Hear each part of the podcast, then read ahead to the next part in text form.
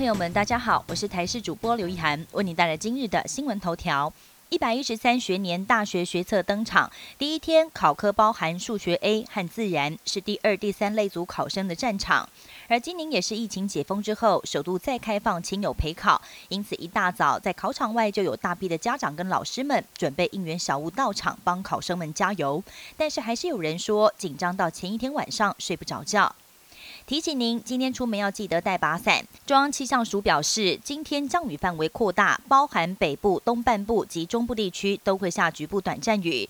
清晨各地低温大约十七到十九度，白天北部转凉，高温大约二十度、二十一度左右。寒流在明天就要南下，下个星期一到星期二，北部一千公尺以上高山还有机会下雪。下周二，中南部跟花东两千五百公尺以上的高山也有望变成银白色世界。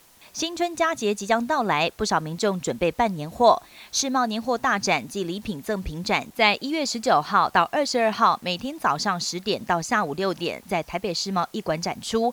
这一次总共邀请大约五百家厂商，使用将近八百个摊位，参展厂商数比去年成长超过百分之一百六十，使用摊位数也成长超过三成。国际消息：日本在今天成为全球第五个成功登月的国家。法新社报道，JAXA 证实，小型无人探测器已经在日本时间二十号凌晨零点二十分成功降落在月球表面，并且登陆之后建立起通讯。但日本宇宙航空研究开发机构表示，太阳能电池没有发电。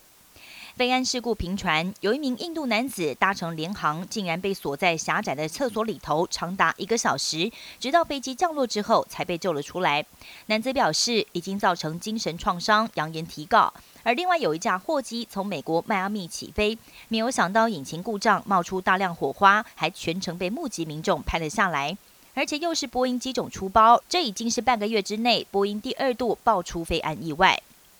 过去几个星期，美国全境先后受到寒流侵袭，在各地都有惊险的救援场面。根据统计，全美已经有六十多人因为各种意外死亡。周末寒流会达到南边佛州，除了零度左右低温之外，气象单位更发布松溪雨的警报，也就是栖息在佛州树上的爬虫类动物松溪会因为冻僵失去知觉，大量从树上掉下来。以上新闻由台视新闻编辑播报，感谢您的收听。更多新闻内容，请锁定台视各界新闻以及台视新闻 YouTube 频道。